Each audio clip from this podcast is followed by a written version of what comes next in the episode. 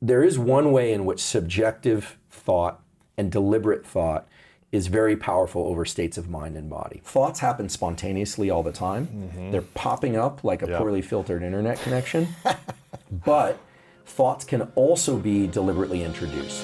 For instance, Welcome to the School of Greatness. My name is Lewis Howes, former pro athlete turned lifestyle entrepreneur, and each week we bring you an inspiring person or message to help you discover how to unlock your inner greatness. Thanks for spending some time with me today. Now let the class begin.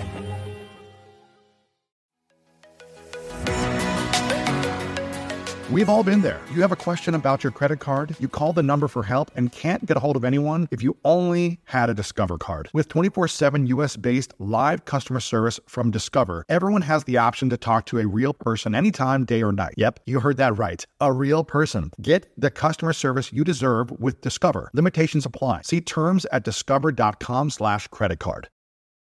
Sometimes it takes a different approach to help you unlock your true potential. With Capella University's game changing FlexPath learning format, you gain relevant skills you can apply to your career right away. Earn your degree from an accredited university and be confident in the quality of your education. Imagine your future differently at capella.edu. Capella University is accredited by the Higher Learning Commission. Learn more at capella.edu/accreditation. On this episode of Plant Killers, we'll explore one nation's most notorious fruit and vegetable killer, bad dirt. What makes bad dirt so bad? The answer? The ingredients. But fear not, true crime enthusiasts. This story has a happy ending. New Miracle-Gro organic raised bed and garden soil. It's made with quality organic ingredients from upcycled green waste like compost and aged bark. Unlike the other guys who can't say the same. Looks like bad dirt's murdering days are over, thanks to Miracle-Gro. Join us next time on Plant Killers.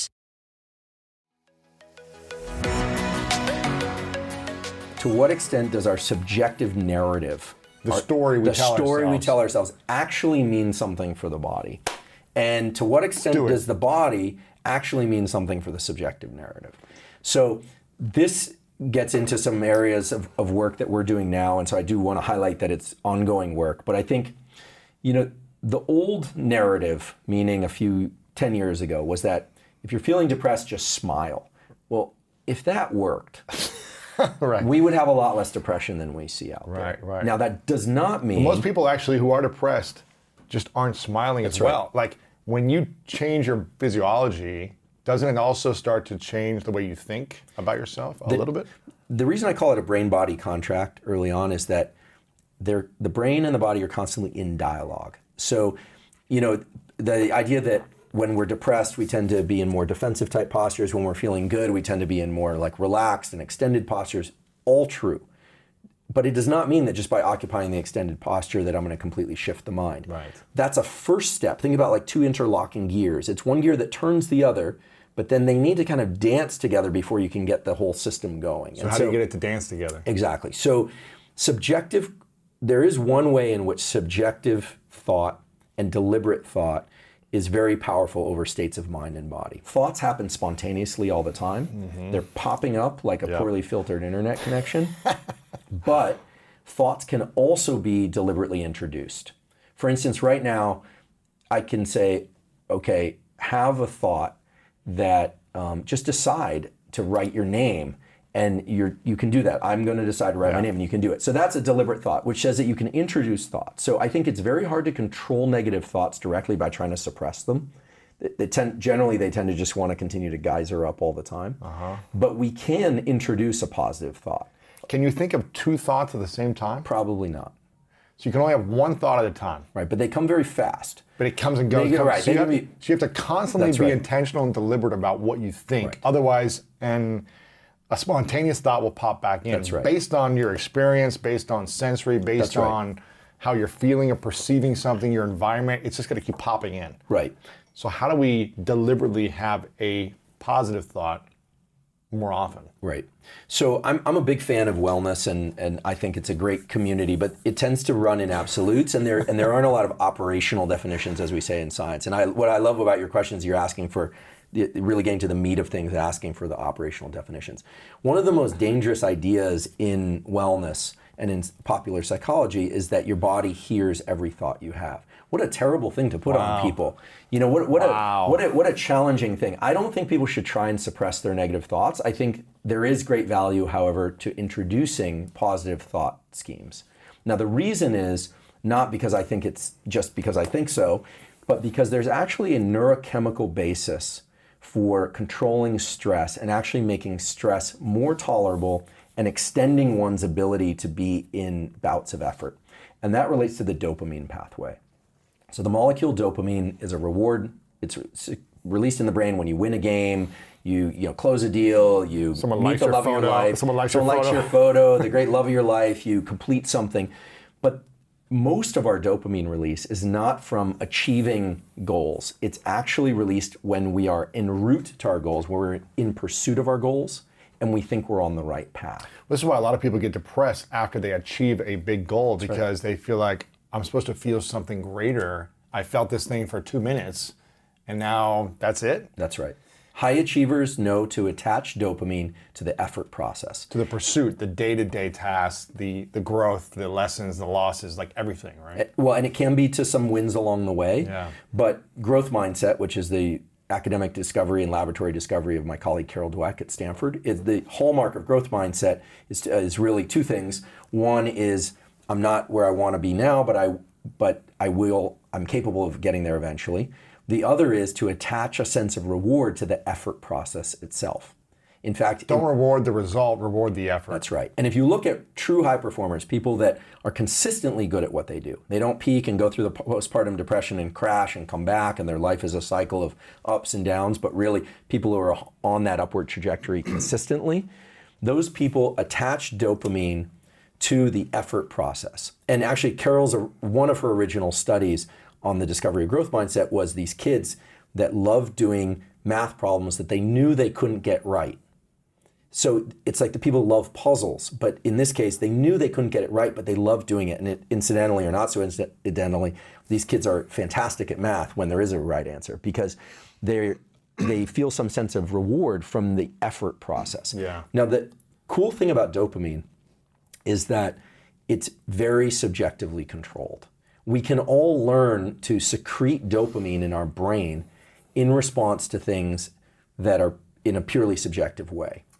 Our interpretation. our interpretation. And but it has to be attached to reality. So you know one should never confuse what is real? right. So no so if you're eff, if you're thinking about the effort you're expending so let's say somebody right now is financially back on their heels and they're setting up a new business for instance and it's hard if they can take a few moments or, or minutes each day to reflect on the fact that the effort process is allowing them to climb out of their hole potentially, that it's giving them an opportunity, that it's somehow they are on the right path, or, they're, or if they're not in movement along that path, or at least oriented on the right path, they're not lying in bed all day. They're taking a step They're taking a step.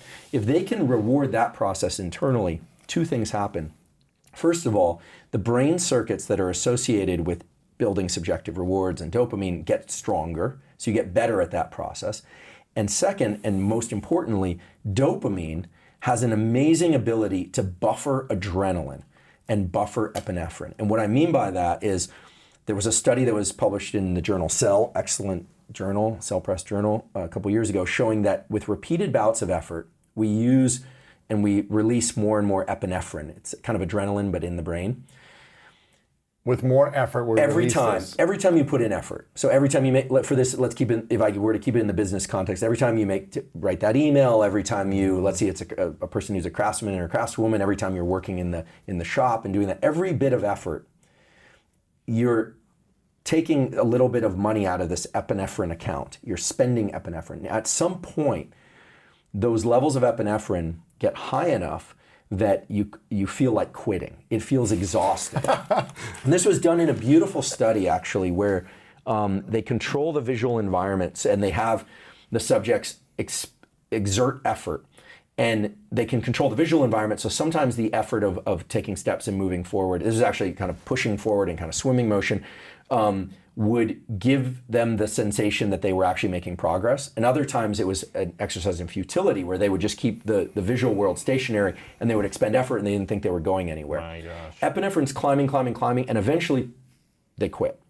Now, dopamine is able to push back on that epinephrine and give you, anyone, the, the feeling that you could continue and maybe even the feeling that you want to continue. And you've seen this actually, like, football is a good example. Two teams play, say the Super Bowl, both teams are max effort the entire time. Yeah. Max effort.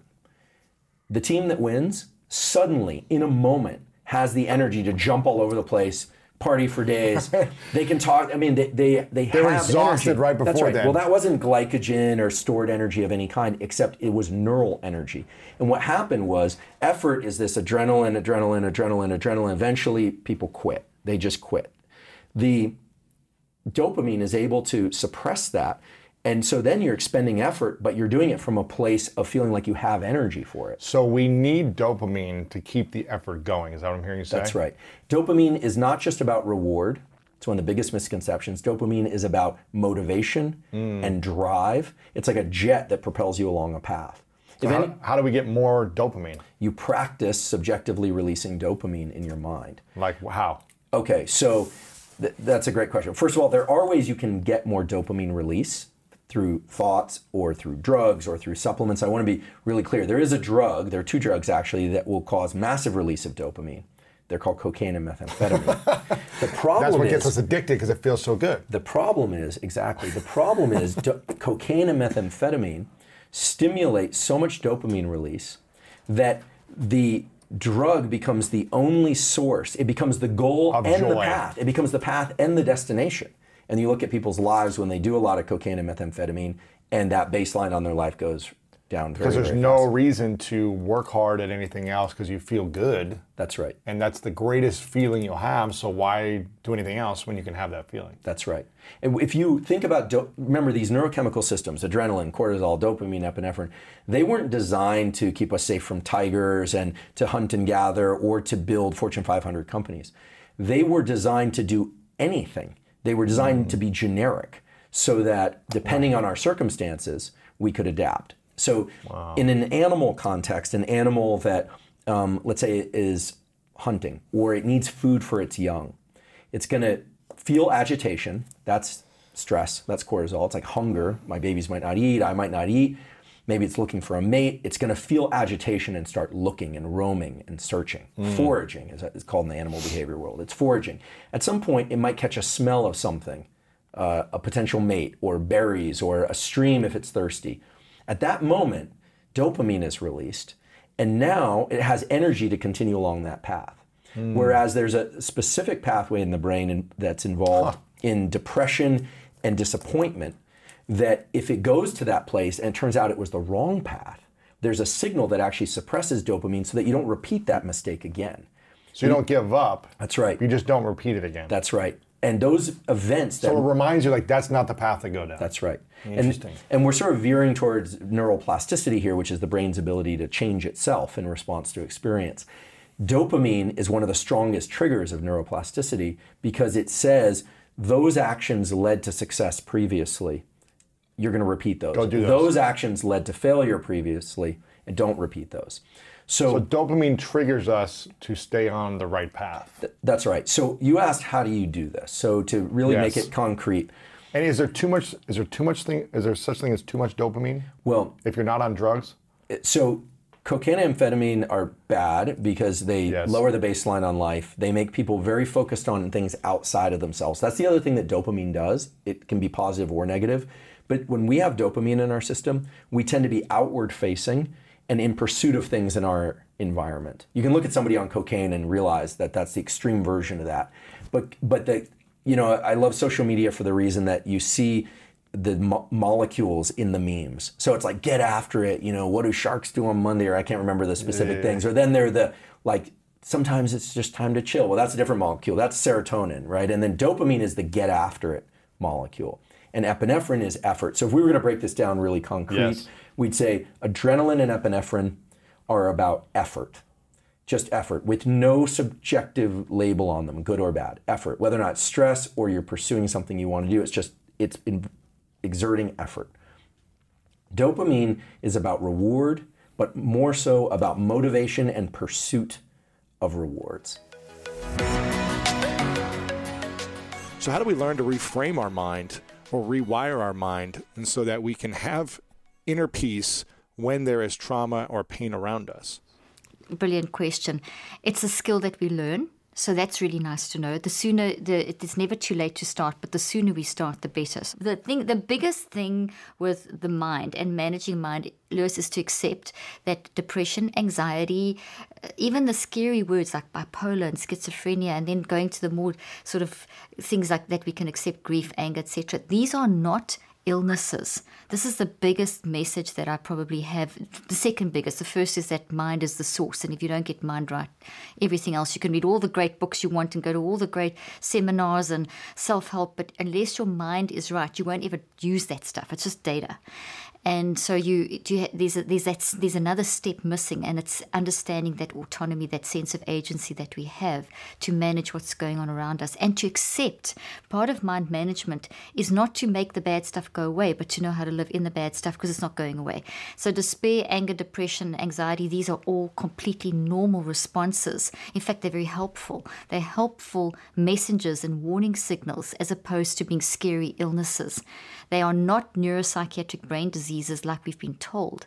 They are actually responses, and because they are responses of our mind in in the world, we and we use our brain and body to express them because we've we've got the mind has to have the brain and body to you know build the thoughts and then from we use that to speak. We're using our physical to to store what we've what we've processed and to convert and then to speak. So obviously, if our mind's a mess, our brain and our body will be a mess. But because our brain's neuroplastic and we if we manage our mind, we can change our brain. We can change our DNA. Literally, that's what I've shown in my research. You can literally change your DNA, your blood markers, literally. If you and change your mind if you change your mind, you can immediately influence your biomarkers. So, for example, wow. if you are in acute trauma, for example, and you go through, just okay, let me explain it in a very simple way. I'm sure. test, been testing out a glucose, continuous glucose monitoring device, and um, for some research purposes. And I happened to, while I was wearing it, because you wear it and then you, you know, you track your levels, uh, and I wanted to see, in terms of mental health and the neurocycle that I've developed, I wanted to see the impact. And I happened to be going through, experienced a very acute trauma in our family over December. And in the moment of the trauma, I happened to see on my glucose monitor that my glucose had shot up to 240. Now that's heart attack level. And I immediately managed my mind through the neurocycle, which is the concept that I've developed, which is just a system, anyone can learn it and I dropped my glucose levels within seconds back down to a normal level. And as it cycled up, it cycled, I could manage it. And in, if glucose is at that level, your cortisol's shot up at that level, your DHEA is dropped, your homocysteines up. All that means is that your immune system is it's going crazy. Yeah, yeah, exactly. Yeah. You've got a cytokine storm, like we talk with COVID. And in fact, your your brain's immune system and your body's immune system will recognize that traumatic event or that established trauma or that mismanagement of whatever. That it will recognize that as an invader, like a virus, like COVID. So you get the same response to um, a mind thing, a thought, which is the consequence of mind. Think, feel, choose, you build thoughts. Thoughts are made of roots and trees, branches, which are the memories. So thoughts are made of memories, like trees are made of branches. This is toxic. It will stimulate the same response in the immune system as if I had COVID, or if I had a flu virus, or if I had measles or something, or any kind of damage in my body. The immune system sees that as threatening survival because we we are wired for survival. Mm-hmm. So this is not survival. So your immune system says, hey, that's a threat. Let's send out the army, T lymphocytes, B lymphocytes, macrophages. Let's go fix this thing. And it creates inflammation, which is a temporary state of healing. So mm. initially, inflammation is to isolate to and fix. Yeah, yeah, yeah. Exactly. Isolate and protect. And then you're supposed to, you know, fix this up and sort this out and find the root cause. And then this goes away. And then the anti-inflammatory factors come in and the inflammation goes away. But if we don't deal with the stuff, and we don't deal with our past traumas and we don't deal with those patterns in our life that we are in, enacting, um, that the constant arguments or these certain, you know, we all have these toxic patterns. Well, no one's immune. We all, and, and the signals of those are things like depression and anxiety. And those are simply telling you, hey, there's a pattern. It's either a trauma based pattern or it's a toxic habit you've developed. But that pattern is actually putting your body under tremendous stress, even to the point where your DNA is affected. And I showed in my research that, you know, if you think of the DNA ladder, if you pull out a chromosome, it looks like an X. And where you see my fingernails, pink fingernails, for those of you that are listening, um, the pink fingernails would then represent what we call telomeres. And telomeres are a proxy for how you are managing your mind. Very interesting. Aren't they also? Aren't they also based on how long you'll live as well? If the exactly, telomeres are longer. Exactly. Yeah. Totally correct. So, so the those length, are under attack and dying. You're probably physically going to die as well. Exactly. That's exactly what I showed. So we had subjects wow. at the beginning of uh, in my clinical trial that I put in this book. We had subjects, and I've actually got a picture of this person's one of the subjects' brains. This is inside, looking inside their brain, and the blue represents someone who's totally depressed, flatline, brain flatline, literally. And this person's, all their biomarkers were up there, in, in, um, cortisol, inflammation, etc. But this shows that the energy levels in the brain are very flat. Blue means a very, very depressed, and this person was. Their narrative was tremendous trauma in their life. They were offline, they were battling with um, work, relationships, a Everything. lot of stuff. Everything, Everything. was off. They Everything were, was off. Sleep, yeah. you name it. They were at like ready to check out. What and page is this on? I this is on page. This is on. I should tell you. I should know the page off my heart. Um, one sixty one. Okay, cool. I think yeah. you you probably got it in black and white in that version yeah, yeah. that you've got there. Um, but we, um, so the, this person's telomeres, when we looked at their DNA and we looked at their telomeres, they will tell you how it, that the shorter they are, the weaker your cells, the shorter your lifespan, the more vulnerable you are to disease. Mm-hmm. So they were sitting. So that will show in terms of your biological age. So their telomeres were short and unhealthy. They their ages were in the uh, of this particular subject, and we had a group like this as well. That similar. They their biologic, their chronological, the actual age was in their mid thirties, but their biological like age. 70 or something. Yes a sickly 70 year old that's Within, crazy. Within crazy. Within nine weeks of ma- mind management. No i didn't work on i don't use drugs. I didn't even, i do talk about diet and stuff but in this particular clinical trial it was pure mind management just the neurocycle. Just get your mind under control. And that gray means that their brain stabilized that the brain waves that they were actually managing. So here they were saying i am depression. I am hopeless all the biomarkers dna here they're saying I felt I now know why I feel depression. I'm not depression. I now know why. And depression is simply a signal of an underlying cause. It's not who I am. It's not an it. It's not an illness. By 63 days, and these numbers are very significant, they were actually seeing behavior change in their life. They were saying, okay, so I know I'll still get depressed, but I know why and I know what to do.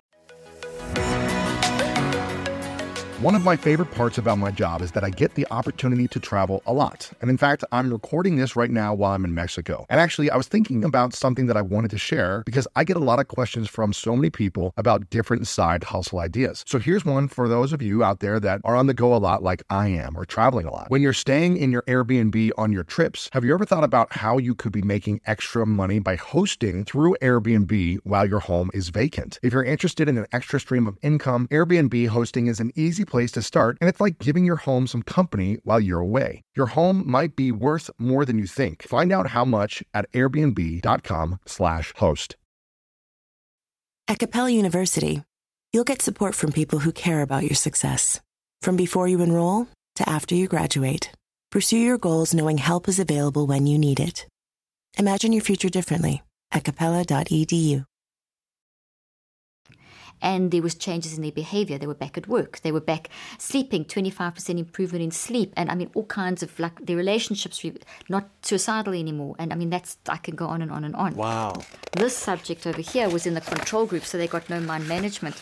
And what you'll see is a lot of red and a lot of chaos. And that mm-hmm. red shows complete brain that is like a tsunami in your brain, which the bio, biomarkers were terrible. This person's DNA telomeres were, were very short.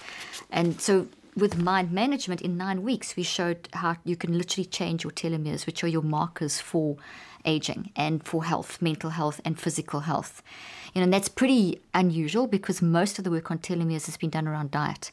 and exercise, Right, which right. are It's very significant. like uh, you know leafy greens and plant based. Exactly, which is significant, and also med- there's been some work on meditation, but there's been no, no. I think this is the first study that's been done on actually doing Uh, d- deliberate, intentional Wow. mind work to change. And then we saw significant drops as well in inflammation markers and blood markers. And but the biggest thing was their narrative, the person's story. So if we go away from the biology for a minute, and we and we listen to the person's story, that person was offline, they were online, they were living again. And even though, and they had also had this this this acceptance, and this is what I wanted to kind of circle back to when we started, was life and managing your mind doesn't mean that it's going to be one big rosy, you know, put on rose tinted glasses. Mm-hmm. That's crazy. It is actually the ability to be okay and at peace with having moments of depression and actually looking for the message and seeing them as helpful. We have this really weird philosophy, hmm. which has been about 40 years in the West now, where we look at depression and anxiety and those kind of things as illnesses and neuropsychiatric brain diseases and as bad symptoms that we must suppress, like cancer symptoms you must suppress. So it's been lumped, our misery of life has been medicalized, to quote a, a, a, a, a brilliant psychiatrist, um, and um, Joanna Moncrieff. So we've got to really watch out for that. But actually, the, the, the real truth is that those depression and anxiety are not illnesses. They are just survival instincts. It's telling you, hey, pay attention. There's something going on. You need to go and unpack. Something's not working. Something's not working. Something's not working, and it's manifesting as a pattern that needs to be addressed, and that'll block the greatness. So are I you mean, saying? Am I hearing? Did I hear you say that there, there isn't a mental health disease? It's more of just a a pattern that, or something that we should be mindful of, but it's not an actual disease. No, it's not a disease. And I know this counters this counters the current philosophy, but if you look at the science, there's a large body of science. In fact, if you interpret all the science around this field and you really look at what's being tested, you actually will see it's not a they've been looking for the neurobiological correlates. They've been looking for where in the brain is depression. And for years we've been told hmm. about the serotonin imbalance causing depression. I mean, that's not even, it was a theory, never proven, great for marketing, for, you know, for selling drugs, and also a simplistic way of telling someone, hey, you're depressed, don't worry, it's chemical imbalance, let me Oh, give you a drug right. to fix it. You know, it's, it's, Oh, and it's man. we, we want this quick fix mentality. So with as medicine has advanced and technology has advanced, so we've become very caught up in the quick fix. And but life's not like that. Mind is not like that. Mind is separate from brain and body. You can apply that kind of thinking, not quick fix, but you can apply a symptomatic diagnosis treatment approach to body, to physical brain and body. But when it comes to mind, that that there's this this gravitational field, this force, this think, feel, choose thing. It's not going to go. You know, a medication's not going to change how you're thinking, feeling, and choosing. It's not going to get rid of this. It's just going to numb your brain. So maybe you don't feel this for a, while it's working. But then, Wow. but at the same time as then when that drug wears off, this is still there. This is still being recognized by the immune system of your brain as a problem. So this is increasing your vulner. The longer it's there, the more you increase your vulnerability to disease. Oh my gosh. You know, and this is what gets you stuck. And these are the patterns. So no, it's not an illness. It is a normal human response. Here we pandemic. We all know that everyone's going on about the next pandemic is mental health. We if, mental health has always been an issue. Notice from the beginning of time, mankind has battled with life, with issues, with death, Right. with fighting, with war, with whatever. So mental health's not on the rise, but the mismanagement of mental health, making it a disease, has created a whole new problem. So here, so here we sit with before the pandemic, they started doing a population study in the mid 90s, and this is when I was still early days of my practicing, sort of 10 years into my work, and I started seeing this trend of, and, and I was watching the study where people were, where they, the decades long trend of people living longer. So we know, we all hear this message. What this is what we've heard. People are living longer because of the advances in medicine and technology. None of us question that. But something happened in 96 that did start questioning that. By the mid 2000s, it was an established, researched fact that we don't live longer anymore, that the trend of people living longer has actually reversed, and that we have a, a, a pandemic of deaths of despair, where people are Oh, man. dying from preventable lifestyle diseases, and the age group most being affected but are between 24 and 65. So people at the beginning of their career and the prime of their career and through that that age group are being are dropping down dead like flies. And it's considered deaths of despair by preventable lifestyle diseases. So we have to look at the vul- lifestyle disease means that there's something in our body that's that's weaker. Why? Lifestyle, which is mind driven. How am I eating, drinking, sleeping. Uh-huh. But more than that is what's my mind behind all of that? How am I actually managing the day to day moments? How am I managing the patterns, the traumas, the established toxic habits? What am I doing about that stuff? And that's when we when we ignore all of that because this current trend of science is saying, oh, those don't matter. What matters is the symptoms. Let's just look for the symptoms. Right. Checklist, diagnose, label. When you label someone, you chop you, you, you chop up to ten years more of their life. You know, it's like it's adding on. They've shown studies of people with a mental health diagnosis have a, chopped their 20 years off, up to 20 years off their lifespan. People on psychotropic drugs, because of all the complications and the changes in the brain and the body, chopping up to 25 years of their life. I mean, this is serious. So here we have this already existing, then the pandemic hits. Now another year, they say that there's an additional year being chopped off people's lives. But there's such a contradiction because they're saying, hey, there's this adverse circumstance, grief of loss of people, uncertainty, medical, and you know, not knowing if you're going to live or die, and how long is this isolation going to go on, and economic impact, and whatever, the whole lot. That's trauma, and they they're saying that when they're saying, but this is the way to treat it. Let's label it, let's diagnose it, let's medicate it. So here we've come into COVID with a problem, with that stupid philosophy that's created such a lot of problems. And scientifically, this has all been researched and shown. And now we've got the pandemic, and now they want to carry on that system that didn't work to this, which is going to make it even worse. So we've got to shift our narrative completely, and we've got to stop stop saying that mental illness is on the rise, and that there's one in four people on antidepressants or depressed. We've- 100% of people are depressed and anxious and concerned about this COVID pandemic. 100% of people in the world at some point in their life have and will be anxious and depressed and in grief and sadness and terror and despair and one of the others a large percentage of the population, and I'm not sure of the exact percentage because no one's really done this kind of research, but estimates it's probably 30 40% of people will have extreme trauma of it from abuse, war trauma, that kind of stuff, where they'll go down the continuum to sort of the minus 9, 10, 8, 9, 10, if you look at a continuum of 0 to 10, 0 to minus 10 um, and have things like psychotic breaks and hearing voices and extreme states of distress, mental distress, which are still not diseases. They are simply in that traumatic situation, you having a traumatic response. Think of someone who's a war vet. I just interviewed a Navy SEAL the other day who was trained snipers, and I mean, the things that he had to do and that his teams had to do you know, they come back and try and we all know the problem of trying to, you know, re- reconcile back into civilian life after you've Very gone through. yeah. I mean, you know, this is what they're experiencing all day long stuff that's completely against survival, completely against our human nature. And now they, instead of them being allowed to process this trauma, they're coming back and being told that they're diseased. And he would tell me that what they do with a lot of, we don't hear this sort of thing, but he told me this. They, they, they will inject things like risperidone, which is an antipsychotic, into the spines of war vets because they're a bit psychotic and they and they're psychotic for a reason. It's their coping. They, they, how do you deal with this? Of course, you're going to be angry. You're going to be frustrated. You're not going to be able to love like you did. You have to be able to embrace, process, and reconceptualize. Giving them a drug's not going to make it, not going to help it. In fact, it constrains the brain. It restricts the brain. You can't. There's no chemical cure for that. This, this is that's not. That's just going to add fuel to the fire because your mind's got to work through the brain. So now you put chemicals in, and now mm. that's not going to. That's not going to facilitate change. We have to do something. So it's like a narrative. Do you feel like there? I mean, is there such a thing as a chemical imbalance in some people? Uh, you know, when they say, "Oh, I, I have a depression, it's a disease, or bipolar, or I have this mental health disease, or I have a chemical imbalance. I was treated with this. Don't try to say I don't because this is who I am." Is that? Do some people have that, or is that? That's a result on- of Go ahead. the narrative of I have a chemical imbalance and my depression is from chemical imbalance is a narrative that is the only explanation that people are being given. They're not given an alternative uh, reaction, I mean, an alternative narrative. So, the most important thing is that anyone listening to this podcast, I want to validate your depression, your anxiety, your grief, your despair, your PTSD, whatever label you've been given. I want you to, I want to validate that that doesn't need to be validated with a disease label. You're not diseased. You're not a broken brain. You aren't, your brain isn't defective. You are going through something.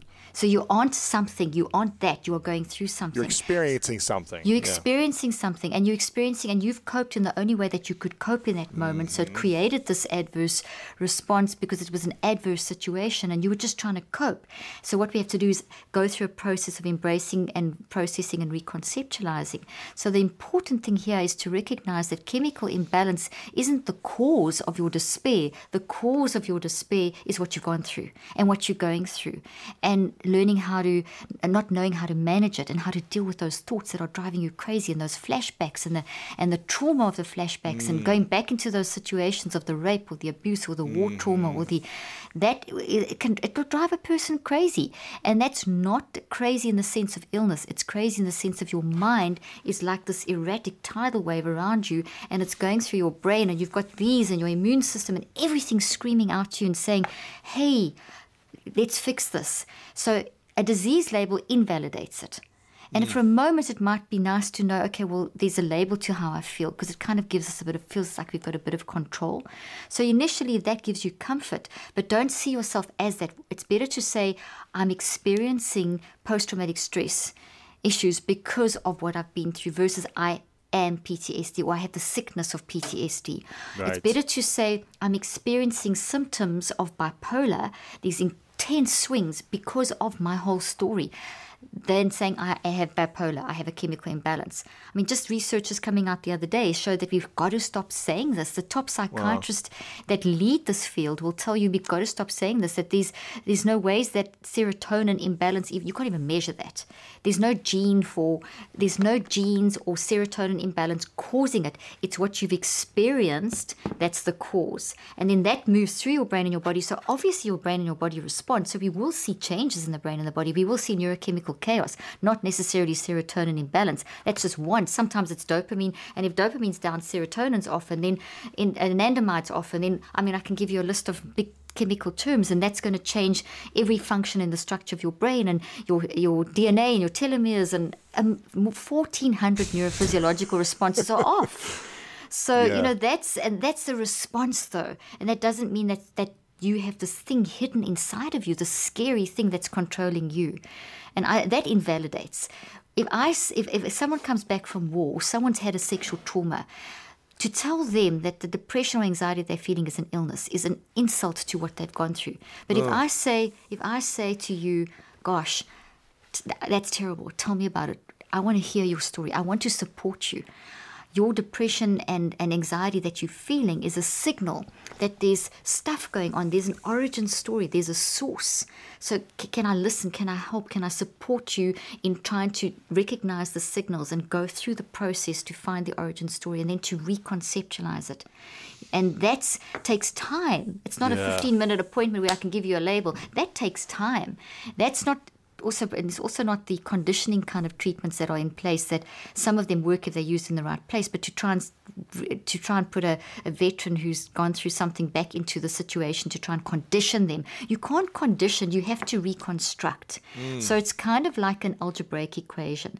X is is the situation y is how you should want you want to function for mental peace. So you've got x plus y, and so here we are in our x situation where we are a sort of human experiencing life. We're supposed to be at y, and you put the two together, and what the current treatment says is that okay, now we're going to create z. We're just going to ignore x and y. We're going to create a new thing, and that new thing is you diseased. But that doesn't work. It's actually x plus y equals xy. X is what you're going through. Y is where you want to find mental peace and you want to put the two together to live together so that you can change how the past plays out into your future. Oh, man. What's the best way to train the emotional part of the brain? So, so that we are in, we have a personal power over it, that yeah, we're in control, like that, that, we that we have, or uh, or, or more. Yeah, I mean, it depends on the situation. We can turn it up or turn it down, and we depending are on the depending on the what's going on. Yeah, maybe we need to be more emotional in a moment and not be chill and relaxed when yeah. there's an attack. But maybe the moment is so big, man. It's of course you're just emotionally yeah. over the top. So, but that but that leaves you a, a, flexibility, and it also leaves you without feeling bad. Like, oh, yeah. I was emotional then. Now I'm not an I, I'm not a person that has emotional regulation. You don't have this brain the same forever. It's a constant trimming of the sails, wow. modulating tone to me, it's a little bit of work if you're in a good spot. Like, hey, don't this ain't guaranteed. Yeah. But it's also so much power and opportunity that if you're if you're uh, not in a good spot, like tomorrow can be better, and if not tomorrow, then the month or the year after, right? So, emotional regulation um, the shortcut. So now we're getting to like, is there a tip? You know, because Mm-hmm. uh, I hope people feel like, wait a second, this everything is possible, but it's going to take a lot of work. But are there shortcuts? Mm-hmm. Because I love shortcuts, with LA freeways or whatever. right, Waze Uh, is good. Yeah. But there are there is one that has stood the test of time, and that I can now explain to you based on on things that we do as surgeons, uh, and that's I refer to as meditative breathing in, in in my first book, but really it's it's pacing your breath. And so what does And that this is something you study with actual Right. uh, scans or No, no, no. It- It's even it's How wilder than that. this? I've got a direct feed of the true electricity from the surface of your naked while they're breathing. Yeah, let's. While they're sitting there. what is what are you seeing on the the brain activity recordings? The same thing that we see when we give Valium, which is an anxiolytic. Their anxiety level goes down. Their electricity goes from fast to medium. Remember we started this, Uh-huh. And we're talking about athletes not wanting to be in fast. We Right. want to be in the flow state.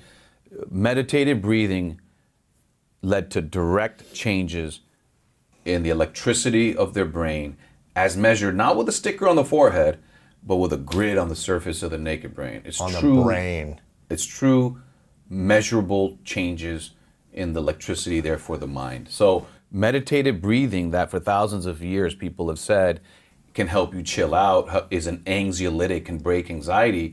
Well, we have proof of that now. And I think that's important for people to know that it's not just some you know, it's just not a concept that's being thrown around too casually that through awake um, direct electrophysiologic recording of seizure planning surgery at elite centers. Uh, while looking for the seizures, there's a lot of data coming out about let, us play video games, let's do meditative breathing, let's read, and then what changes. And so that's what I love in book one that I shared was that's raw data, that's real data, and there's an explanation behind how that happens. And so what I would say to people is that's something you have that's free because I'm not selling Right. anything. Breathing. and the pace of breathing and What's the pace that works best? I mean, there's lots of different techniques of meditative So, uh, breathing. They found, you know, it, it doesn't matter. You know, people say through your nose or mouth, and that's kind of the confusing stuff that's out there. Well, the nose and the mouth connect before they get to the trachea and it goes to your lungs. So it doesn't matter how, but it's about slowing the cadence and making the cadence more methodical. A deep breath, you know, deep breath in and a deep breath out. It's no different than what we do in surgery when you feel the case getting a little out of your control. What do you do? Well, I, I first the first thing is I just slow my breathing down, and that doesn't mean the solution will arise, but I know that puts me in my most calm and ah. focused state find the solution for the problem in front of me. And Yeah. likely that's what athletes that thrive do as well. You don't want your brain surgeon being like, Well, exactly. Like- but that's what stress does. It makes Yeah. you hyperventilate, right? Absolutely. But if you just that's that's a great point. If you just hyperventilate just because you're just doing it as just whatever for whatever reason, you'll get physically jittery. Yeah. You will give yourself anxiety by just doing that. yeah, I felt it just for a second. Well, I'm I'm showing you the proof on the other side. Do the opposite of hyperventilation, and you'll make yourself less. Sometimes it takes a different approach to help you unlock your true potential. With Capella University's game changing FlexPath learning format, you gain relevant skills you can apply to your career right away. Earn your degree from an accredited university and be confident in the quality of your education. Imagine your future differently at capella.edu. Capella University is accredited by the Higher Learning Commission. Learn more at capella.edu/slash accreditation. frenetic. One of the experiments that I did in my lab uh, this last year was trying to find the most, um, the easiest, shortest intervention that we can do with students that would decrease their very high levels of anxiety. what was that? And so we, we tested many things, um, just a walk outside, uh, chair yoga, all these things they can do online. This was all virtual. But one of the things that was very effective that I was so excited about is a mindful conversation. So what we did is um, we didn't go deep. We didn't want to have them reveal some, you know, deep dark secret. But what we did is um, my student researchers had a script. They shared a real story about a favorite vacation, why it was favorite. It was real. They were really trying to share this this experience with them, and then invited the student who they didn't know, who was our experimentee, to share the same thing. And in that year where everything was virtual and it was, you know, professors just saying, okay, now learn this five chapters, go ahead, Right. go do it. And to have somebody there listening to their story, listening deeply, and asking real questions Mm. because they were, answer, it, it was only 10 minutes, completely decreased their anxiety. Really? And it by them shifted. sharing and someone listening, or by them also listening to someone else's story? You know, I think it was really the sharing and have somebody else listening because the first part, the my my students always went first. They didn't know what exactly was going to happen, so that was just to, to lay the groundwork. And um, I think the the interaction and the good feeling started to develop when they started to open up, sharing this story and seeing, oh my God, somebody is really listening to me. They're asking me a question about Right. about this event that meant something to them. And th- that is, just shows how powerful social interactions are. And even this short 10 minute thing between, we were, we were, um, uh, we thought about should we get two friends to try and have a conversation? That was too hard to control. But I could control, we could control exactly the protocol of this uh, stranger student and the kind of interaction they Interesting. had. Interesting. Yeah. Do you? Is there any research on if men or women are more anxious? Do we- Is there any research around this? Like, Um, when if men this- have more anxiety or stress, or women have more anxiety or stress? I think the stat, I should know this. Are we all, um, or are we just all messed up equally? We, I think we're all messed up equally. There's more women with depression. Ah. Depression and anxiety are, are related, but but you know have different Yes. symptoms. Um, but I think it's pretty equal Okay. for anxiety. The reason I was I'm curious is because when I was studying about masculinity years ago, I Mm. wrote a book called The Mask of Masculinity, which is kind of the, the mask that men wear to Mm. project and protect themselves from showing emotion and Yeah. showing uh, revealing themselves. Mhm. Um, and when I was on tour talking about it, I would always ask in every city, and about 50% men and women would show up, and I would always Mhm. ask, like, okay, for the for the ladies here, raise your hand if you have a girlfriend or girlfriends that you talk to once a week about your stress, your worry, your challenges in life, your work issues, your your body issues, whatever it Mhm. might be dealing with, that you have someone, one Yeah. or multiple girlfriends you speak with on a weekly basis. Yeah. And pretty much the entire room of women raised their hand and said, Yes, every week I have at least one person. Uh-huh. And I said, Keep your hands up if you do this every day. You Uh-huh. call a girlfriend on the Yeah. phone, you have lunch, you're just Uh-huh. talking about something for a few minutes. Yeah.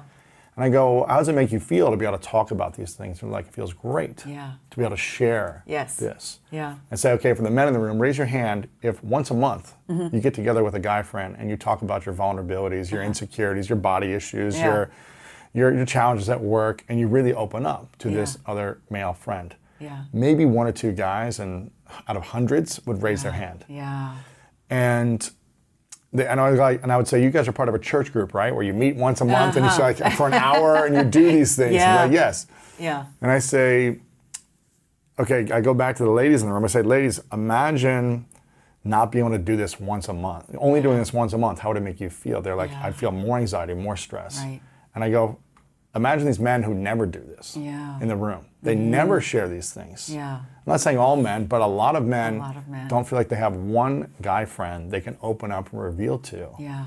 And I feel like uh, maybe there's another symptom. Maybe it's just like they just wall themselves up and don't share emotion, and there's other internal factors or physical ailments that they're caused from that stress. Yeah. But um, I think it's, yeah, either way, I think it's important for everyone to learn how to share these things. And based on that study you did, I think it's when we share, Right. whatever it is, Yeah. even if it's five, ten minutes, Mhm. it decreases Yeah. the stress and the, and the anxiety. It seems like Yeah. it goes down. Yeah. And I feel like if we got to create better friendships or relationships or therapists or whatever that we can connect to Mhm. and have that consistent communication stream. Yeah. Because yeah. otherwise, when we trap, when we hold on to it, just bad things happen. Yeah, yeah. Bad no, things happen. absolutely. So, what? How does that work? What is the what is the change that we need in raising boys and Yeah. talking to boys. this is a whole i mean this is a dynamic i mean i grew up in the 80s and 90s i was born in 83 and uh, it was just not accepted to show emotion Yeah. Mm-hmm. in elementary school middle school high school it wasn't acceptable Yeah. especially as an athlete growing up in ohio Mm. it just wasn't maybe in some you know part of beverly hills in LA, you know or Mm-hmm. some like posh school in new york city i don't know maybe in pockets Yeah. there's some more acceptability of younger boys showing this type of emotion. Yeah. I don't know what it's like in 2021, but uh, I just know that you were laughed at, you were made fun of if you cried, if you showed emotion. Yeah. I remember wanting to put my arm around like guy buddies of mine Mm-hmm. and them pushing me away and saying, don't be gay. You know, or just don't be a little girl. Mm-hmm. Yeah. Don't be whatever the term is Right. that was associated around something negative Yeah. Yeah. for them. And so you learn in order to fit in to wall yourself or to or to not share Yeah. the things that people won't like about you. And I'm not saying that's okay, and, I'm, and, I, and we all have our responsibilities. Yeah. Uh, but as young boys growing up, when we're conditioned that way, it was hard to break that for me personally. Yeah. And it took me a long time until I realized, like, wow, this isn't working for me. Yeah. I'm, I have more stress and anxiety. It was really decades of stress and anxiety Mm-hmm. Yeah. and not being able to sleep at night. That was, that was the the thing that the catalyst that you talked about that was like uh, enough is enough. Mm-hmm. Yeah. Maybe for you as a social anxiety, but finally as a teacher, like okay, I've got to show up differently to not stress all the time. Yeah. And so, eight plus years ago, I finally started to reveal myself. I was just like, okay, I'm, I can't live like this anymore. Uh-huh. So everyone can know everything about all my shame, Uh-huh. Because I'd rather that happen and, and be alone because I feel so much stress all the time. Uh-huh. Yeah. And then it gave me a lot of peace. Yeah. And then I learned the process of healing and Yeah. therapy work and workshops and all that stuff, but and just healthier relationships in general. Yeah. I don't know the solution. I don't know the solution, but I know I'm trying to be a better model for other men to witness. Mm. That's beautiful. I'm trying to bring other men on Yeah. and have these types of conversations so that younger men could see like, oh, okay, here's someone that maybe I like what he does or what he's or he's an athlete and I can understand and relate to that. Mm-hmm. Yeah. And hopefully I can start to do this with my own life or maybe with my girlfriend or my guy friends. Yeah. Try to have some of these conversations, but I just think it's challenging in general. Yeah. It's challenging when you're younger and you're trying to have a few friends and Mm-hmm. they don't accept it. Yeah. Exactly. That's tough Yeah. Yeah. because no really kid wants to be alone. No. No. They want to just hang out and go on the playground and just be with their buddies. You Yeah. know? So it's it's really challenging. yeah. I don't know. Do you have kids? No, I don't yeah, have I don't, kids. I don't have the, I don't have a solution to that. But I think uh, as a you know I don't have kids either. But if I was a parent, I would just encourage showing emotion with my with my sons or daughters, and be the example. Be vulnerability with them. Yeah. Yeah. Mm-hmm. allow myself to feel, allow myself to cry if I'm watching a movie or something happens in my life and I'm feeling it, Yeah. Mm-hmm. to not wall up, but to allow myself. Yeah. But this is, I mean, we're going off another topic Yeah. here. We're, we're going off another topic here for another conversation. But as an academic, as a neuroscientist, and a study of psychology and the, and the brain and, Mm-hmm. and all these things, you've come from a very academic approach to your research. Mm-hmm. But a year ago, you unfortunately lost your father and your brother Yeah. around the same time. Yeah. And while you were writing the book, and so you had to kind of shift some of the stuff writing the book because Yeah. you were experiencing on an emotional level what you were kind of researching. Yeah. Yeah. Can you share more the biggest lessons you learned from these types of losses for yourself and how you emotionally had to navigate it when mm-hmm. maybe you didn't have the answers? Yeah. Yeah. And what did you learn from those that experience? Yeah. So it really was uh, the week that I was about to dive in and start writing the, the real chapters of this book, Good Anxiety. And, um, and that was when uh, my younger brother passed away completely unexpected. Younger un- brother. My younger brother. Um, just three months after our father had passed away. So, so we were just healing, still raw man. from losing my father, our father, and then um, he he had an unexpected heart attack. Really? And um, so, first, just that pain and, and grief that I was experiencing is not the same as anxiety. It, it shares some of those negative yes. emotions. This was Loss, just grief, loss, sadness, grief, yes. sadness. It was, it was so Anger, uh, painful. Um, like how how could this happen?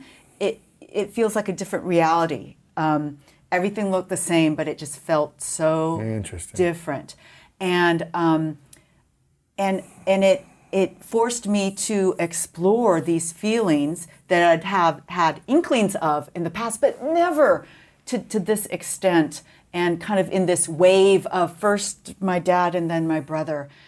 And um, I slowly came back from it and I used some of the tools that I talk about in the book that were already in place for me. Morning meditation. So Yes. I do a morning tea meditation. Tea uh, meditation. A tea meditation, uh, which I describe in the book, which is uh, a meditation over brewing and drinking tea. For me, that was that was the magic bullet for meditation because um, there's a sequence for brewing tea. You boil the water, you put it in the tea leaves, you let it seep, and then you pour it out, and then you drink it. And and that kind of sequence kept my meditation going. So I always had something to do. I was waiting. I was waiting for the tea to brew. I get to drink the tea now. I get to be mindful about how does the tea feel? How does it? How hot is it? How does it taste?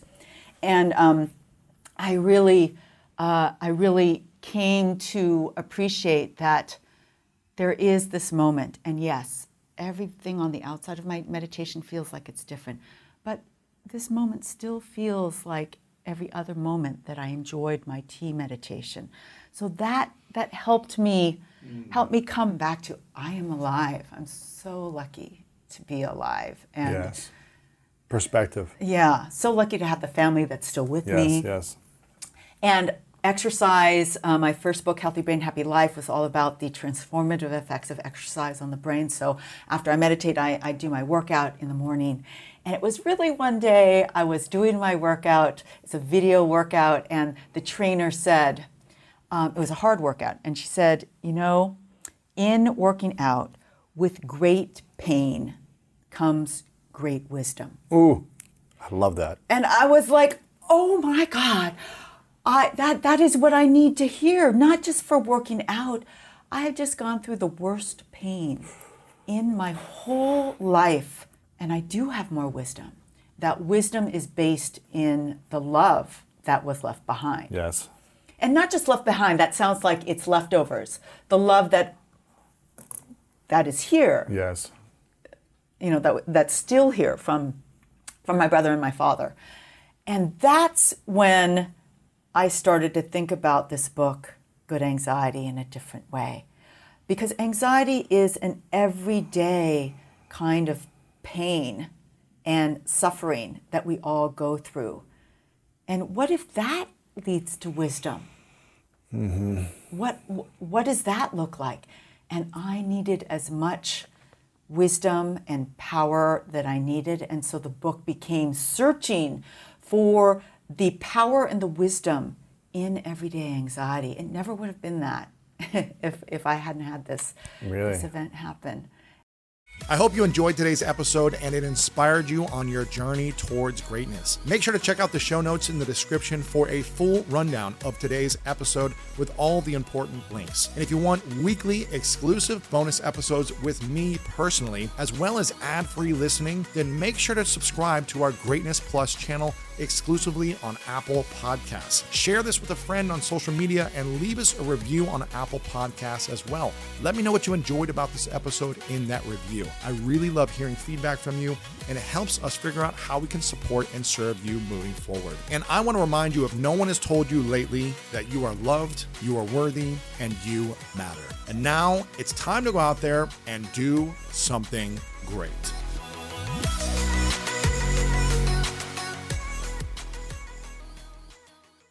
Sometimes it takes a different approach to help you unlock your true potential. With Capella University's game changing FlexPath learning format, you gain relevant skills you can apply to your career right away. Earn your degree from an accredited university and be confident in the quality of your education. Imagine your future differently at capella.edu. Capella University is accredited by the Higher Learning Commission. Learn more at capella.edu/accreditation. At Metro, get an iPhone 12 with 5G and a dual camera system for $99.99. Take amazing pictures and share them instantly. And don't put up with life's yada yada. Yada yada. Like photo bombers. Zoom, crop out, Yada yada. and bye. You don't take yada yada in life, don't take yada yada from your wireless provider. Get iPhone 12 with 5G with no activation fees and nada yada yada. Only at Metro by T Mobile. Switch to Metro, bring your ID. This offer isn't available for customers currently at T Mobile or that have been with Metro in the past 180 days.